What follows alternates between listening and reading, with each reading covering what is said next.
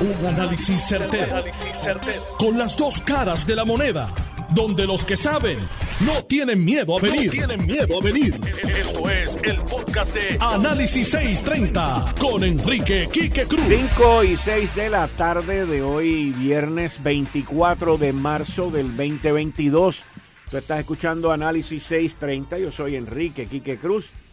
Y estoy aquí de lunes a viernes de 5 a 7 y conmigo ya aquí en el estudio el senador Juan Zaragoza y el licenciado Ángel Toledo. Bienvenidos ambos. Buenas tardes, Quique. Gracias por la oportunidad de estar con ustedes de nuevo. Saludos, Quique. Saludos, senador. Y saludos a todas las personas que nos están escuchando en la tarde de hoy. Bueno, hay dos temas que son obligados hoy. Dame a adivinar uno de ellos. Dale. Carmen Yulín. Ese es, el, ese es uno de ellos. y honestamente, a mí el orden. Y el primero. es más, no, lo voy a poner segundo. gracias, Kike, gracias. Para continuar con tu, con tu alivio. Pero, y el otro es, pues, obviamente, la convicción de, de Ángel Pérez y, y la situación de la corrupción en Puerto Rico. Este caso de Ángel Pérez, que en sí no es el caso de Ángel Pérez, es el caso de Félix Elcano Delgado que es el primero que, se entrega porque los federales estaban detrás de su esposa, que estaba trabajando en la oficina de Tata Charbonier, que ese caso todavía no se ha visto. Y hay que ver, por otro lado también, no es que esté cambiando el tema, pero hay que ver en qué está pensando Tata Charbonier sobre ese caso, que hasta ahora ella ha dicho que va a litigarlo, tiene muy buen abogado también, pero ella debe de estar sopesando lo que pasó ahora en este caso de, Ángel Pérez y lo rápido que el jurado emitió su veredicto, porque el jurado decidió no, no tomar un receso. O sea, el jurado estaba bien seguro de que era lo que iba a hacer cuando fueron a, a deliberar. Y yo lo dije aquí cuando eran las 5 de la tarde, cuando eran las 6 de la tarde, dije, oye, esto me llama la atención porque esta gente ya son las 6 de la tarde, no se han ido, eso significa que están de acuerdo, eh, fue mi análisis en ese momento, el miércoles, y, que iban a mandar un mensaje contundente, y así lo hicieron, a las siete y pico de la noche salieron culpables en los tres cargos, extorsión, soborno y conspiración. Ahora, Tata Charboniel debe estar sopesando qué es lo que va a pasar. La sentencia de Ángel Pérez es el 8 de agosto y de calle, de calle te puedo decir, que le van a bajar con todas, con todas las que le quepan, con todas. ¿Por qué? Porque van a enviar un mensaje, tanto Fiscalía Federal como la jueza Aida Delgado, van a enviar un mensaje que para los que no cooperan, le viene la pena máxima. ¿Alguien sabe o en alguna ocasión se llegó a discutir, aunque sea por rumor, cuál fue la oferta que le hicieron inicialmente. Eh, fueron cinco ofertas, fueron cinco ofertas, y la última, cuando tú le descuentas, el, creo que es el 15 o el 20%, porque te, o sea, tú, tú acumulas unos créditos que te dan. Pues lo máximo estaba de cumplimiento, lo máximo de cumplir estaba entre los 22 y los 24 meses. Oh. Ahora. Eso no era mal negocio. Pero, pero ahora, yo entiendo que van a ser más de 60 meses. O sea, yo, yo, yo no tengo duda de que van a ser más de 60 meses. Le van a tirar con todo lo máximo que digan la guía de sentencia.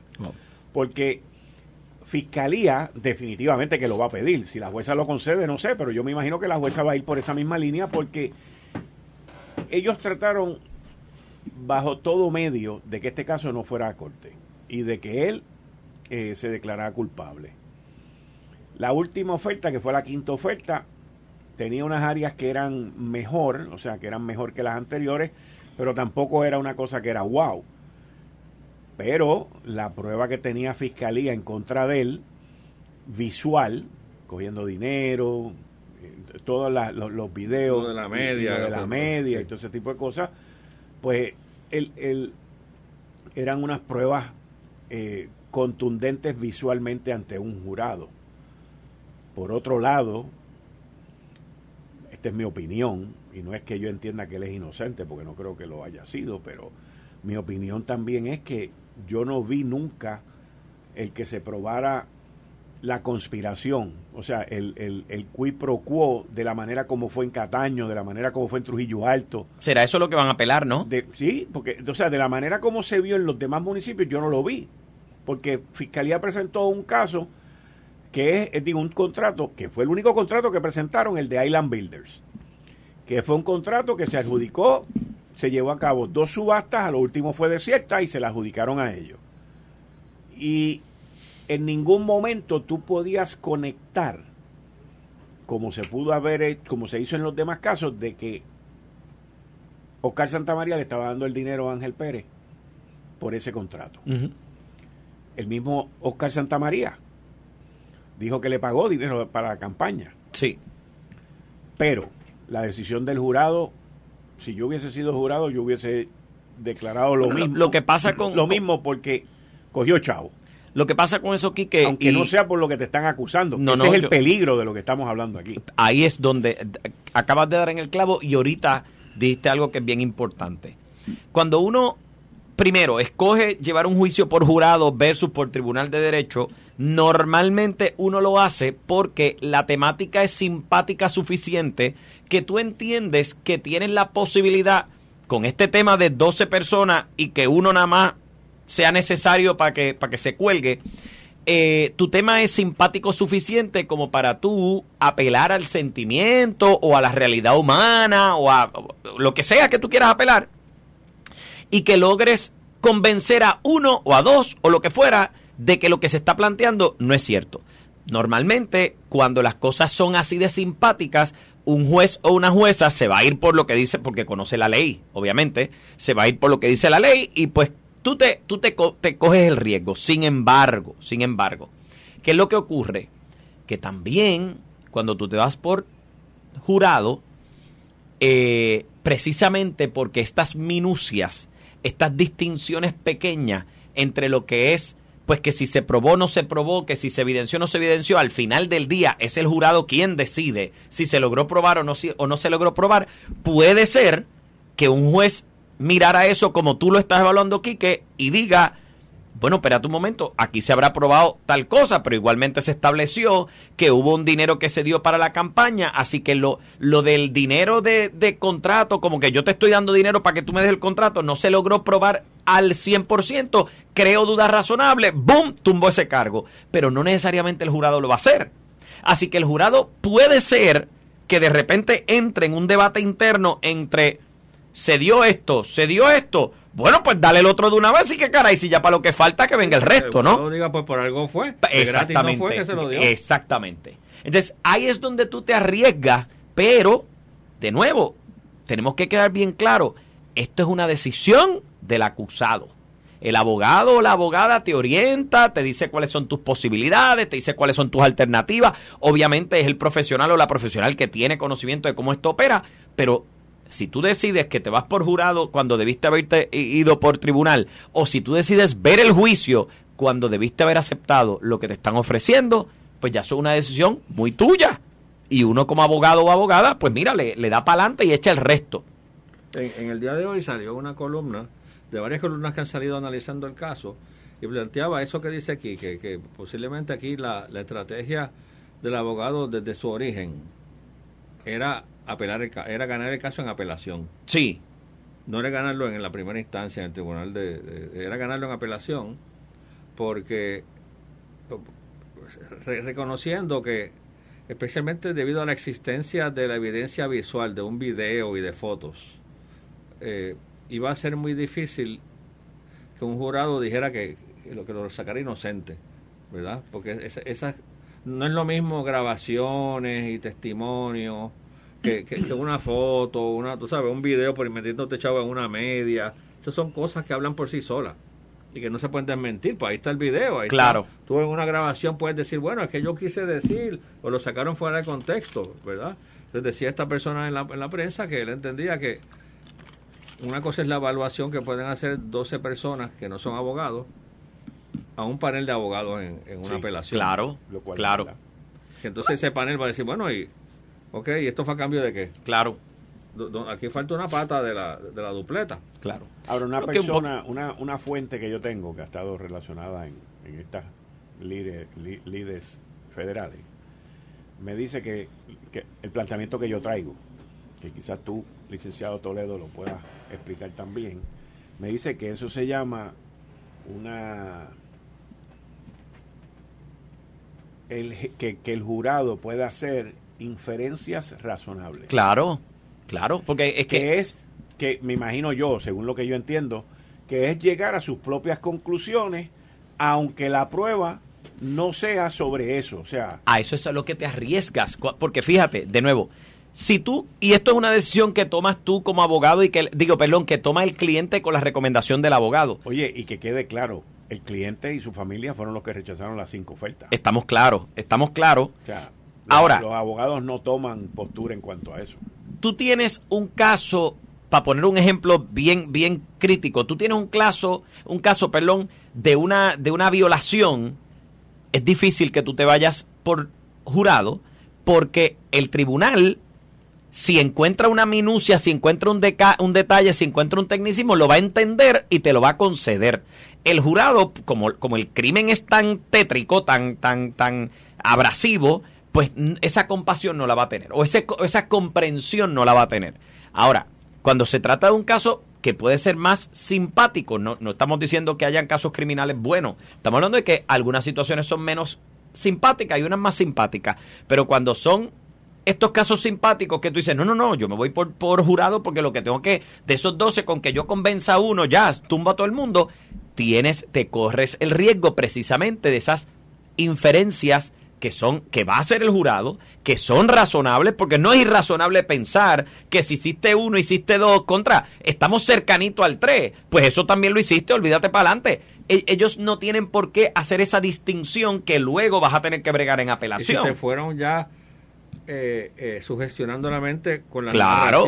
del cano y demás de cómo es que funciona cómo que funciona ese ese eh, ese mercado claro. de influencia y, pues mire esto funciona así sí. porque como él dijo yo con, con tener una persona en la junta de subasta era suficiente ya, y, yo creo que aseguraba el contrato creo que aquí que lo dijo al principio y ahora el senador lo, lo, lo, lo recalca esto muy bien puede ser no el caso de Ángel Pérez, sino el caso del Cano otra vez.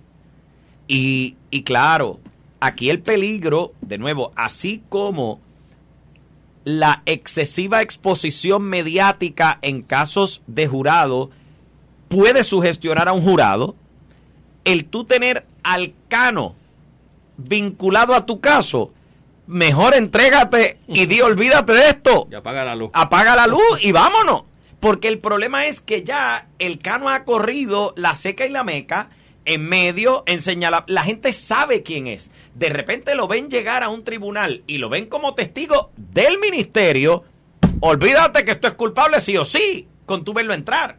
Así que, ¿hasta qué punto causa un perjuicio indebido en el caso de ese acusado el tener al Cano como testigo? Porque es, como tú decir, búscame a digo, ¿verdad? Con mucho respeto a, él y, demás, pero búscame al, al más señalado de los señalados y siéntamelo a testificar a favor del Estado. Pues coño, o sea, contra, no te queda más remedio que decir, pues, pues olvídate, porque es que aquí, aquí no está hablando eh, el casquerecoco. Aquí está hablando el más que manda. El, el... Lo que pasa es que el más que manda, refiriéndote tú al cano, me imagino, ¿verdad? Sí, en este caso sí. Ok, el más que manda, la, la, contradicción que yo tengo en mi mente, que quede claro, o sea, para mí todos son culpables, ¿ok? por la inferencia de vida que estamos hablando, ¿ok? Pero que quede claro, o sea, el Cano se sentó allí y testificó de cómo él hacía las cosas en Cataño. Y él también en su testimonio generalizó que todos los demás alcaldes lo hacen así, porque es que todos los demás alcaldes reciben donativos y todos los demás alcaldes de la gente que recibe donativos, algunos pocos van allí a pedir contratos y a pedir hay trabajo. de silencio, hay un código que hay un código de lealtad. Por eso o sea, el individuo habló de cómo él hacía las cosas. La pregunta que yo me hago, que yo sé mi respuesta, by the way, es que no todos los alcaldes son el cano. Por eso fue que la semana pasada aquí que yo te traje eso mismo a colación, que a mí me preocupaba mucho que el Cano fuera a testificar porque llegar a la conclusión de que todo el mundo lo hizo igual porque el Cano está explicando cómo se hace es bien fácil. O sea, sentar al Cano es casi llegar a la conclusión. Ah, pues espérate un momentito. Aquí tú sentaste al Cano porque el Cano te puede explicar cómo fue que Ángel Pérez se robó el dinero. No, porque no fue a eso que el Cano fue. Correcto. Tú sentaste al Cano para que el Cano te contara cómo fue que él lo hizo. Esa prueba, a mi juicio, es perjudicial en exceso para un caso en el que su prueba no es absolutamente relevante. Porque ¿qué tiene que ver la historia del Cano con el delito de este hombre? ¿Qué tiene que ver? Predispuso el jurado. Claro.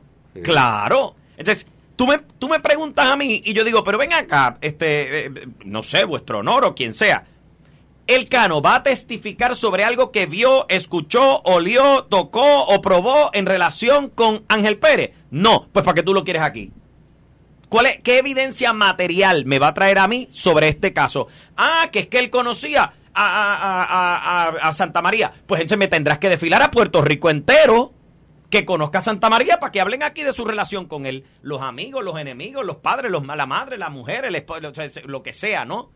Entonces, para mí causa un perjuicio indebido en el caso de cualquiera otro, en este caso Ángel Pérez, si el Cano Delgado no puede explicar qué fue lo que ocurrió entre Santa María y Cano.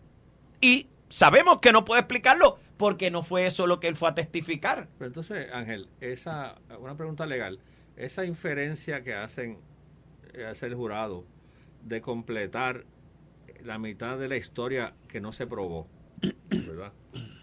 E, e, esa inferencia es rebatible en apelación o ese o, eso está o, ya eso está y la apelación tiene que dirigirse a otros defectos o a otros no no no porque tú puedes irte a, tu apelación puede irse precisamente a la apreciación de la prueba. Esa no fue la prueba que desfiló. Eh, no entendieron bien la instrucción. La instrucción que no se le ofreció fue, o sea, que se le ofreció fue insuficiente, no fue clara, o sea, podemos buscar, digo, podemos no, yo no soy el abogado de, Ángel Pérez, pero, pero el, el, los abogados... Ha ocurrido en otros casos donde se ha revertido la decisión de un jurado, como fue bueno, el, caso, de Héctor Martínez, claro. Bravo, como fue el de Sally López. O sea, han habido varios casos donde se han encontrado culpables y después se le ha dado para atrás ya sea para un nuevo juicio o que se le dio para atrás al, al, a la condena. Pero, y, y, eso es algo pues que ellos este, lo trabajarán después de agosto. Digo, lo deben estar trabajando desde ahora, pero eh, el 8 de agosto, que es cuando se lleva a cabo la, la sentencia, de ahí en adelante que tú puedes comenzar a apelar, tiene que, digo, a someter los documentos. Pero yo entiendo, volviendo a la primera parte, porque todo este caso donde nace es en la oficina de Tata Charboniel. Y yo no veo, o sea, yo personalmente no veo a un jurado en la estrata federal con testigos en contra de esa persona, del acusado, con pruebas que puedan visualizar, que puedan ver, no de solamente de que tú dijiste y el otro dijo. No, no. aquí están los pagos, aquí están las ATH, aquí están las transferencias. Claro. ¿Ves? Aquí está la evidencia. O sea, no, no, no estamos hablando de palabras, estamos hablando de, de, de, pruebas. contemporáneo. Exacto. No me puedes venir a decir si aquel lo hizo, tú también lo tuviste que haber hecho. Yo no, veo, yo no veo cómo, no veo, oye, pero te estoy diciendo cero oportunidad de que un jurado en Puerto Rico encuentre a alguien o, o home jury o que se cuelgue el jurado, o sea, que no llega a un acuerdo, número uno, o número dos, que lo encuentren no culpable. Yo no veo eso aquí. O sea, y cuando tú miras lo que transcurrió allí. Ah, porque ese es el otro problema que tenemos en esta isla. Eh, como ha pasado en, en diferentes eh, situaciones. Si viene un huracán, de momento aquí todo el mundo se convierte en meteorólogo. Sí. Eh, si vienen terremotos, entonces ahora todo el mundo son sismólogos. todo, hay unos expertos, pero te estoy hablando de miles de personas que opinan de cosas que no ocurren, como ha ocurrido en este caso en específico. Y situaciones que ocurrieron allí en la sala de las cuales nosotros no tenemos mucho, mucho acceso, eh, aparte de lo que podemos leer y de lo que el grupo de periodistas que estaba allí, que en su mayoría muy responsablemente nos comunicaron que era lo que estaba pasando. O sea, yo estaba siguiendo a Gelmarí, estaba siguiendo a Nuria, perdón el apellido, porque es que se me confundo con el apellido y prefiero esa misma. Prefiero no decirlo porque a veces digo otra cosa que no es. pero y, y, se veía el detalle de, de, lo que ellas estaban eh, transmitiendo a través de las redes sociales. Pero aquí, en este caso en específico, todo nace en la oficina de Tata Charboniel. La pregunta es si Tata Charboniel va a cambiar de aquí a que le toca su juicio. Porque en ese juicio está ella. Bueno, yo, yo, yo, tengo mi propia teoría. Ella, su esposo y uno de sus hijos están metidos en este lío. Están acusados los tres. Esa es la raíz, ese, ese, caso. Ahí es, ahí es donde nace, en esa oficina es donde nace todo.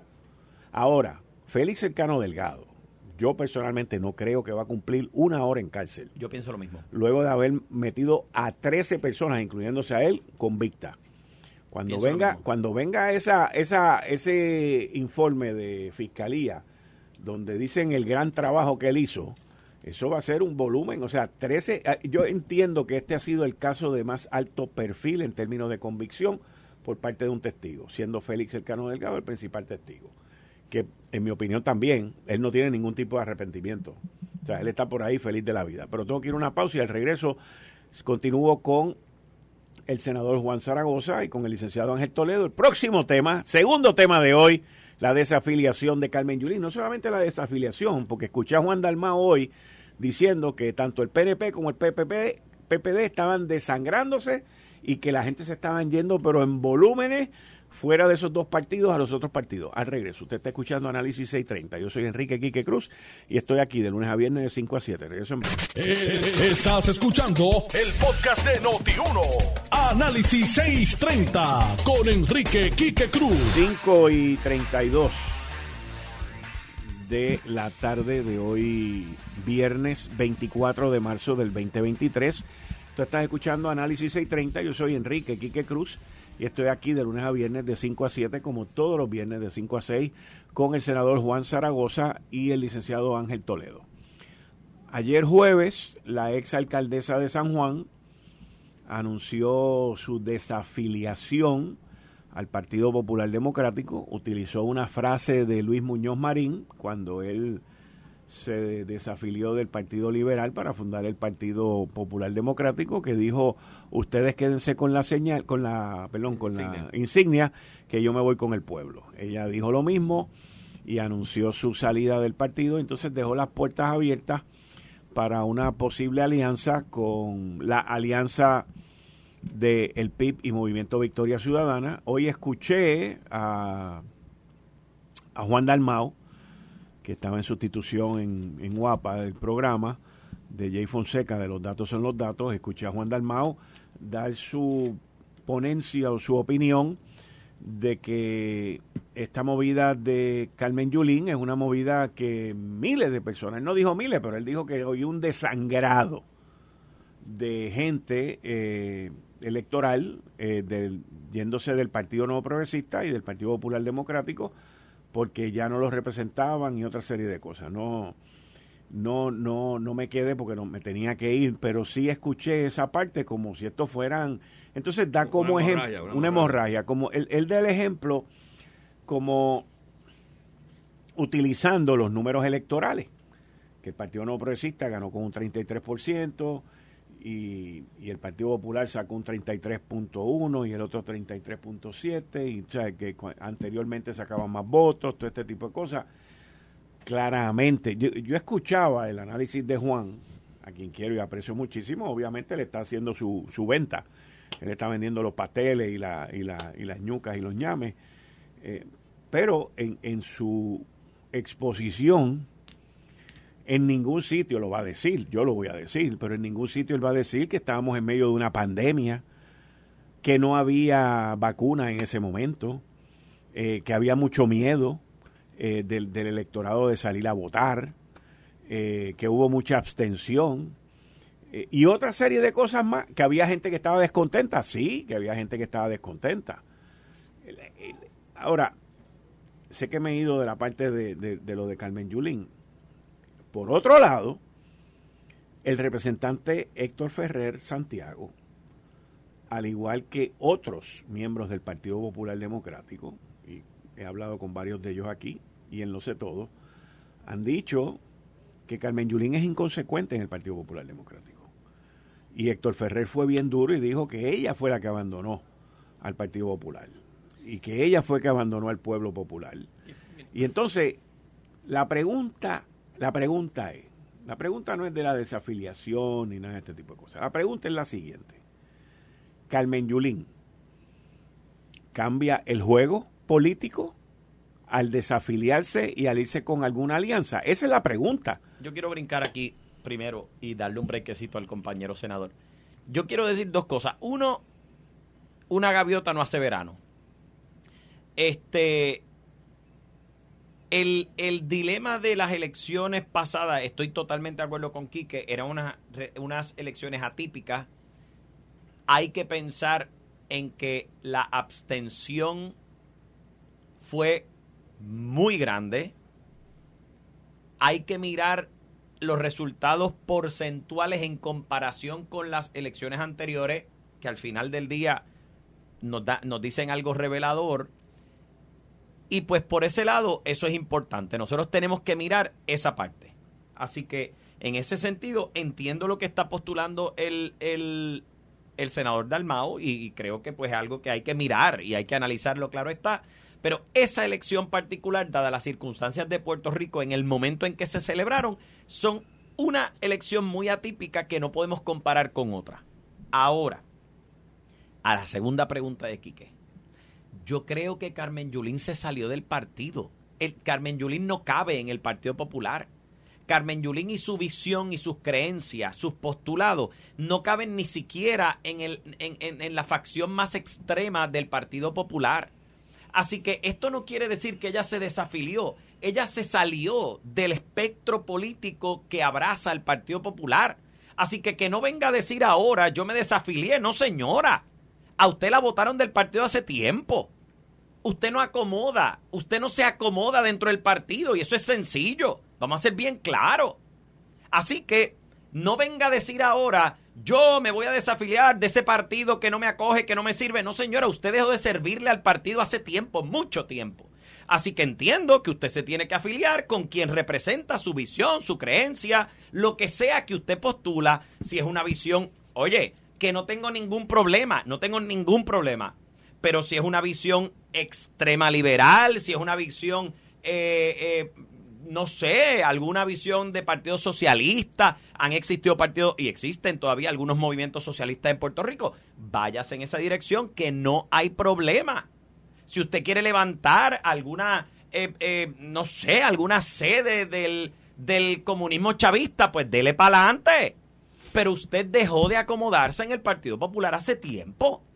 Y si me pregunta a mí, no va, no da ni para pool ni para banca. Dejó de hacerlo hace mucho tiempo.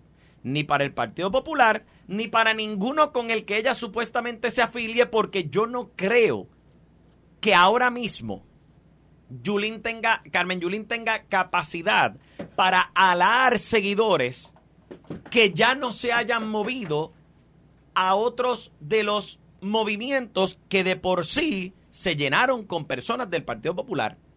No creo que lo haga, no creo que tenga capacidad. Así que, pues le van a sumar un voto más, el de ella.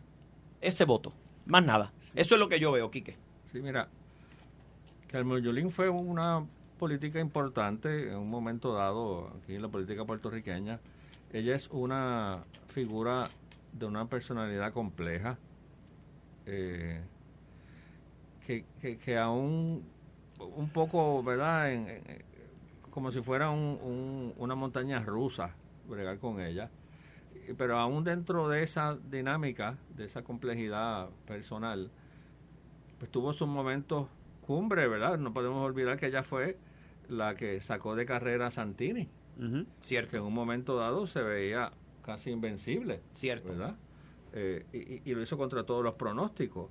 Eh, revalidó, eh, pero tal vez con la misma intensidad que llegó como un torbellino, con esa misma intensidad se fue se fue desboronando, ¿verdad? Y, un poco autodestruyendo con sus comportamientos y sus su actitudes. Pienso lo mismo. Eh, eh, y y, entonces, asimismo, creó un despego del Partido Popular y, la gente que, en un momento dado, pues, oye, la, casi la adoraban porque esta mujer sacó de circulación a Santini. Pues así mismo empezó el desamor dentro del Partido Popular. Este, y, y, entonces en la pasada elección, en la pasada primaria, este, aunque hay ocasiones que tú vas a primaria y, y pierdes, pero todavía hay unos lazos fuertes con el partido y la gente te aprecia y te, y te añora, y tú, pero, pero en el caso de ella, perdió y, y, yo lo que percibí fue en, en, mucho popular un cierto grado de alegría. que, haya perdido. Así es. Y, al igual que te digo que cuando hace este anuncio el 22 de marzo, percibí entre los populares mucha alegría. Sí, sí, claro. Sí, sí, yo creo que era hasta con beneplácito que aceptaron su salida. estaban, estaban celebrando la salida de Carmen Yulín. ¿Seguro? Eh, eh, celebrando que ella que, ella aceptara lo que ya en la mente de muchos populares había pasado. Así mismo es. Que era, no, si ya, yo, ahora tú lo vienes a decir ahora, pero nosotros te tiramos a pérdida hace tiempo. Nosotros te hacíamos fuera hace tiempo. Nosotros te hacíamos fuera hace tiempo. este, pero también te digo, como empecé diciendo, ella tiene una personalidad muy compleja eh, y es un poco impredecible. Así que yo, no creo que tenga el mismo cloud en la misma esa esa un momento dado cuando cuando corrió contra Santini parecía casi el flautista de Jamelín con la flautita y todos los ratoncitos detrás entonces esa, esa mujer abría la boca y las multitudes la seguían verdad yo creo que de la flautita no le queda nada no, le queda la, flauta, se le, se le perdió en el camino. Yo este, creo que también en aquel momento eh, eh, era por el momento, era un momento particular eh, que también, pues, Santini estaba un poco lacerado en San Juan. y pues mira, de momento llega Carmen Yulín, que empezó incluso a hacer una campaña un poco populista. Una campaña usando mucho los medios, las redes sociales, empieza a atraer a un público que quizás estaba medio descontento con el tema de Santini y era como que, pues espérate, eres una alternativa. Lo hizo bajo la, insignia del Partido Popular, pues dale para adelante. Pero es que yo insisto que, que sus postulados no, no están casados con el Partido Popular. Hace tiempo dejaron de estarlo. Hace tiempo dejaron de estarlo. Así que yo creo que, que esta renuncia fue... es, es como una renuncia ex post facto. Tú te fuiste del Partido Popular después que el Partido Popular te votó hace tiempo. Pues está bien, pues qué bueno. Gracias. Aceptamos tu renuncia, Carmen. No hay problema. Como alguien que abandona el trabajo. Pues claro. Al año envía una carta de renuncia. Dice, pero si ya. Pero si ya tú, estás, ya tú estabas ido. El escritorio tuyo se lo dimos a otro. Claro, claro. yo, yo creo y, y veo que, y esto quizás, Zaragoza, tú como miembro activo y que estás eh, visitando y has estado en campaña del Partido Popular, quizás lo puedas describir, pero todavía, o sea, yo creo que el desamor, uno de ustedes dos mencionó del desamor hacia Carmen Yulín, yo creo que eso comenzó con las posturas que ella llevó en contra de Alejandro García Sí, sí claro. Y yo creo que el Partido Popular, o sea, esa base le, le, le cobró ese, ese comportamiento de ella en la primaria. Sí, eso se lo facturaron. Se lo facturaron, porque ella llegó un, un tercer lugar, pero distante, distante, distante. Estamos hablando de una alcaldesa de la capital. ¿Ok? Este, y no sacó, no, no creo que llegó ni a 25 mil votos. Oye, sin entrar en que yo acumulé en la primaria en, en ciertos sectores de San Juan, y era duro caminar por allí y no era que había muchos hoyos en la carretera, era duro por, por la molestia que tenía la gente. Claro, claro. La molestia que tenían. Eran quejándose de los pastizales en los parques, de los, de los focos que no prendían, de los hoyos en las carreteras vecinales. O sea, de esas campañas que uno hace caminando por ahí y le cuestan a uno, porque uno dice, voy a caminar este sector aquí y a coger galletas que no son mías. Sí, sí, sí. Sí, así este, mismo es. Y no se puede ocultar tampoco que su primer cuatrenio fue muy bueno. Sí. Oye. O sea, ella tuvo un muy buen cuatrenio que la lleva a una victoria. Así mismo es. Holgada. Sí. En, el, en, su, en su revalidación. Eso es así. Pero entonces en ese segundo término, pues se cansó. bueno, porque su enfoque fue otro. Se enfocó en otras cosas. que, que, no eran no era lo que el pueblo quería ver, no era lo que querían escuchar. No sé si en ese momento ya ella había pensado en una carrera eh, a la gobernación y dijo, espérate, yo me voy a yo me voy a proyectar en esa dirección y voy y así pues abandonar el municipio, pero es que el problema es que entonces se puso a atacar a las figuras del partido y a de nuevo una cosa que tiene el Partido Popular es que tiene una variedad ideológica comparablemente grande, o vamos a decir mayor que otros partidos. Eso puede ser bueno, pero no para todo el mundo. ¿Qué es lo que ocurre? Que si tú te sales de esa de ese espectro ideológico que el partido sí abraza, pues entonces tú misma te estás sacando del partido y el espectro ideológico de ella no se acomoda dentro del Partido Popular. Eh, oye, ni teniendo una variedad de, de, líneas ideológicas del Partido Popular, se acomodaba a ella, porque ella no estaba ni en el extremo más extremo. y esa banda de ideológica del Partido Popular es ancha, banda ancha. Sí, yo sé. Pero entonces, la pregunta es, eh, ella es le va a cambiar el juego a los a los pipiolos y al movimiento no, Victoria Ciudadana. Como dice el americano, yo no creo que sea un game changer. No creo. Yo tampoco. Yo pienso lo mismo. Por eso pienso que no da ni, ni para ni para banca. Ni de dónde se va ni a donde vaya. Exactamente. ella le quita un voto a alguien y le da un voto a alguien, el de ella, más nadie. Me pareció interesante el ángulo ese de la, de la candidatura independiente. Esa es la manera más fácil electoralmente de ella ser electa en una de las dos cámaras legislativas. Yo creo que no tiene oportunidad como independiente para Washington o algo así, pero para el Senado, que fue una de las dos posiciones que ella mencionó, ahí ella tendría la oportunidad de, salir electa, eh, porque acumulen la isla completa. Si se va independiente, independiente. Y eso es partiendo de la premisa de que los movimientos y los partidos más pequeños abandonan a sus eh, candidatos y le votan a ella. Yo no estoy tan seguro que los partidos estén dispuestos a hacer eso. ¿Ves? Eh, no, no estoy tan seguro que estén dispuestos a decir, bueno, pues yo le voy a quitar mi voto a uno de mis movimientos de mi partido que pudiera entrar para dárselo a ella que no representa a ninguno de nosotros.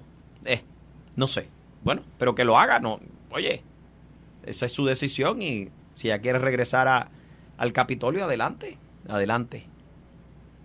Bueno. Eh, próximo tema. Nosotros estamos mirando aquí cada semana surge una situación de que hay una escasez de algo y entonces queremos resolverla con algo que no escasea pero que tampoco existe eh, si hay pocos médicos pues queremos a todos los médicos darle un alivio contributivo que yo entiendo que esa no es la solución porque eso no abona nada. Eso es uno. Eh, ahora surge que si hay una escasez en ciertas medicinas, pero por lo que pude leer hoy, algunas de estas medicinas tienen que ver con la crisis de los opioides que surgió en, en los Estados Unidos, por los cuales, por ejemplo, Walgreens y CVS fueron multados por 5 mil millones de dólares. O sea, una pena, que eh, una, ¿cómo se llama eso? Una sentencia, una multa, gracias, de 5 mil millones de dólares este, a 10 años un dron de billetes. Eh, y entonces surge que si hay escasez de medicamentos, escasez de médicos. La escasez de médicos no es solamente en Puerto Rico, es en todo el mundo. Escasez de enfermeras en todo el mundo. Escasez de técnicos en todo el mundo. Hay una escasez eh, de empleomanía también. Hay escasez de todo menos de abogados. Menos de abogados. toca aprovechar también de vez en cuando para... Es verdad, es verdad. Estamos... Ahora, ¿cómo, cómo, miran ustedes estas situaciones? Porque se trae el tema, se trae el problema, pero en sí no hay una solución a corto plazo. Bueno, la solución que se ha utilizado en varias de esas áreas es bajar los estándares. Que yo no estoy de acuerdo. Sí, o dar licencias criollas, o dar, tú sabes, crear, crear un, un, un second class eh, una, un, carnet de segunda clase, una, una, una licencia de segunda clase, eh, eh, que, que, que, tampoco yo estoy de acuerdo. Este, lo, que pasa es que ¿verdad? son problemas que hay que ir a la raíz de ellos.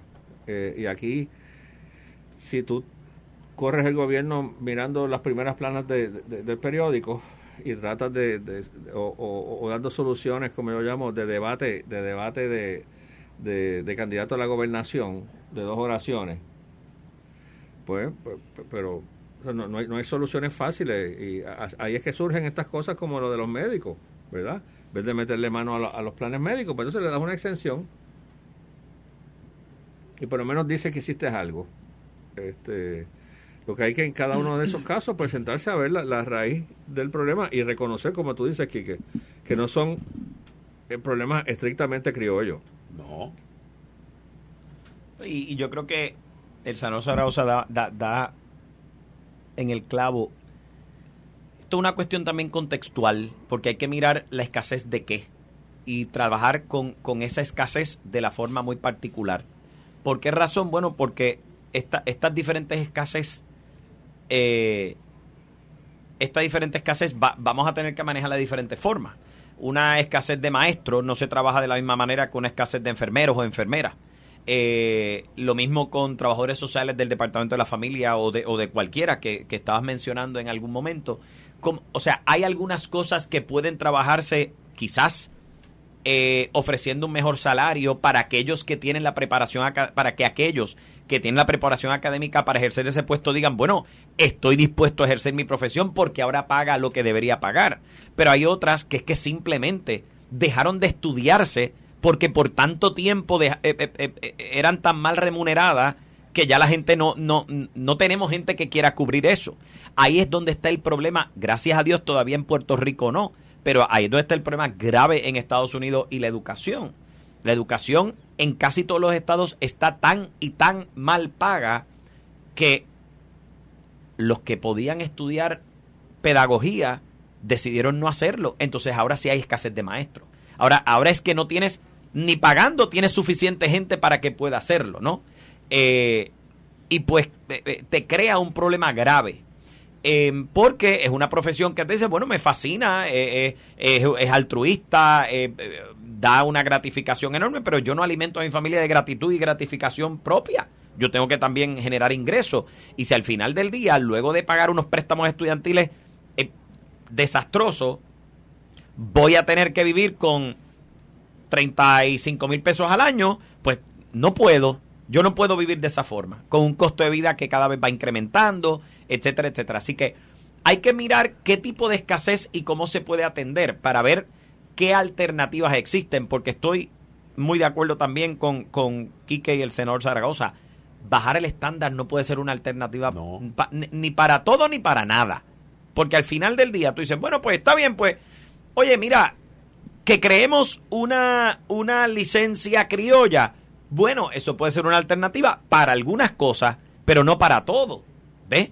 Porque puede ser, digamos, puede ser que, aquí me lo estoy inventando, que el problema con eh, la escasez de ciertos profesionales es que esa profesión está reglamentada con un examen que se da solamente en Estados Unidos, que está diseñado para eh, para gente que estudia en Estados Unidos. Bueno, pues está bien, pues yo diseño uno criollo que te va a permitir practicar la profesión solamente en Puerto Rico. Y mira, expando, pero no todo se puede trabajar de esa forma. ¿Ves? Eh, Entonces hay dos fuerzas, ¿verdad? Ya macro a nivel del país, que son la reducción poblacional y el envejecimiento de la población. Así es. Que va a provocar esa, esa, esa crisis en todas las profesiones. Así mismo. Porque si cada día somos menos y cada día somos más viejos, Así pues, es. Pues, obviamente el pool de trabajadores para todas las... Por definición. Para todo, por definición, va a ser menos. Que es lo que yo le digo a mi gente, a mis maestros y maestras, lo que le digo a mis compañeros nosotros tenemos que ocuparnos de esos niños y niñas que están en la escuela ahora mismo, porque si nosotros pretendemos algún día retirarnos, alguien tiene que sustituirnos en el trabajo que hacemos. Y si estos niños o niñas no se les provee las herramientas, eso es lo que va a implicar. No solamente es una generación o dos generaciones enteras sin la capacidad para ejercer esa función. Eso quiere decir que se estira el tiempo del retiro. Eso quiere decir que usted va a tener que seguir o eso o simplemente no va a haber absolutamente nadie que haga el trabajo que usted tiene que hacer. Porque tú es una carrera de relevo. Pues claro. que tener a quien, tú sabes que ¿Quién viene detrás de ti? Tú estirar la mano así para pasar el batón Y que no haya nadie. Y que no haya nadie. y tú sigues corriendo para adelante a ver con quién. Va a llegar un momento en que una de dos cosas. O te vas a acostumbrar y vas a seguir corriendo, o vas a soltar el batón y decir, bueno, ya yo no puedo más. Y te mueres corriendo. Y te mueres corriendo. Pero si la gente está viviendo más, ¿no, trabajan, no trabajarían más? Digo, e, esa es mi, mi pregunta, porque yo, yo soy de una mentalidad completamente... Yo no creo en esta vaina de que estoy loco por cumplir 65 años para retirarme. O sea, yo en, en, dos meses voy a cumplir 64 años y créeme, yo no, como dicen en inglés, I'm not looking forward to retirement. Claro. Yo no estoy, yo no estoy esperanzado en retirarme. Claro. Porque esa, pero eso soy yo. Yo sé que hay mucha gente que no piensa igual que yo. ¿Ok? Pero a mí me gustaría, a mí personalmente me gustaría a los 75 años, a los 80 años estar activo, pensando. Y, porque creo que la única manera que y creo que la única manera que puedo llegar allí es continuando activo y pensando pero puede ser de otra forma, puede ser una actividad de otra manera. O sea, no tiene que ser el, el me levanto a las 5 de la mañana para correr para de 8 a 4 a 5 de la tarde para llegar a casa para cocinar. O sea, es una chulería. Está bien, pero no para todo el mundo, Quique, no para todo el mundo. es una chulería. Eso es, eso es, ¿cómo le llaman? Este, la, no, no es el estrés, este, la adrenalina. La adrenalina. no todo el mundo la quiere. Yo todavía no me he podido quitar la adrenalina de hace 30 años. A mí todavía la adrenalina me gusta. Eso está formidable. Y yo creo en la gente que quiere hacer eso, pero también creo en la gente que dice, yo voy a llegar hasta cierto punto porque el resto me lo quiero disfrutar, me quiero ir a viajar, yo quiero vacacionar. yo es que, pues, vale. Fíjate, ahí es donde, y, estamos hablando de, cuestiones... Eh, estamos filosofando, filosofando ahora. estamos filosofando. Estamos filosofando, pero te voy a decir algo. Yo, la pandemia, a mí me interrumpió mi, mi estilo y mi manera de, de, ver las cosas y de vivirlas. Porque no podía viajar, pero yo no soy, en, o sea, el tú esperar a los 65 años o a los 67 años para disfrutarte la vida, perdiste la vida. Pienso lo mismo también. La perdiste. Pienso igual. El tú esperar a los 65 o 67 años para viajar, está frito. Está frito. ¿Ok? Y, y a mí la pandemia, pues los últimos tres años me he evitado eso, pero a mí me gustaba meterle duro por tres o cuatro meses, ¡pum! Me cojo un break de una o dos semanas. Y sigo por ahí y así. O sea, era. Por, y yo no era tampoco de los de, ah, me voy a coger un mes de vacaciones. Claro. De hecho, es un aburrimiento brutal. O sea, ¿quién quiere estar en la casa metido un mes? Allí te ponen a trabajar más de lo que tú trabajas afuera. Nos vemos, gracias. ¿Cómo no? Ahí ustedes escucharon al, licenciado Ángel Toledo y al senador Juan Zaragoza. Esto fue el, podcast de Notiuno. Análisis 630 con Enrique Quique Cruz. Dale play a tu podcast favorito a través de Apple Podcasts, Spotify, Google Podcasts, Stitcher y notiuno.com.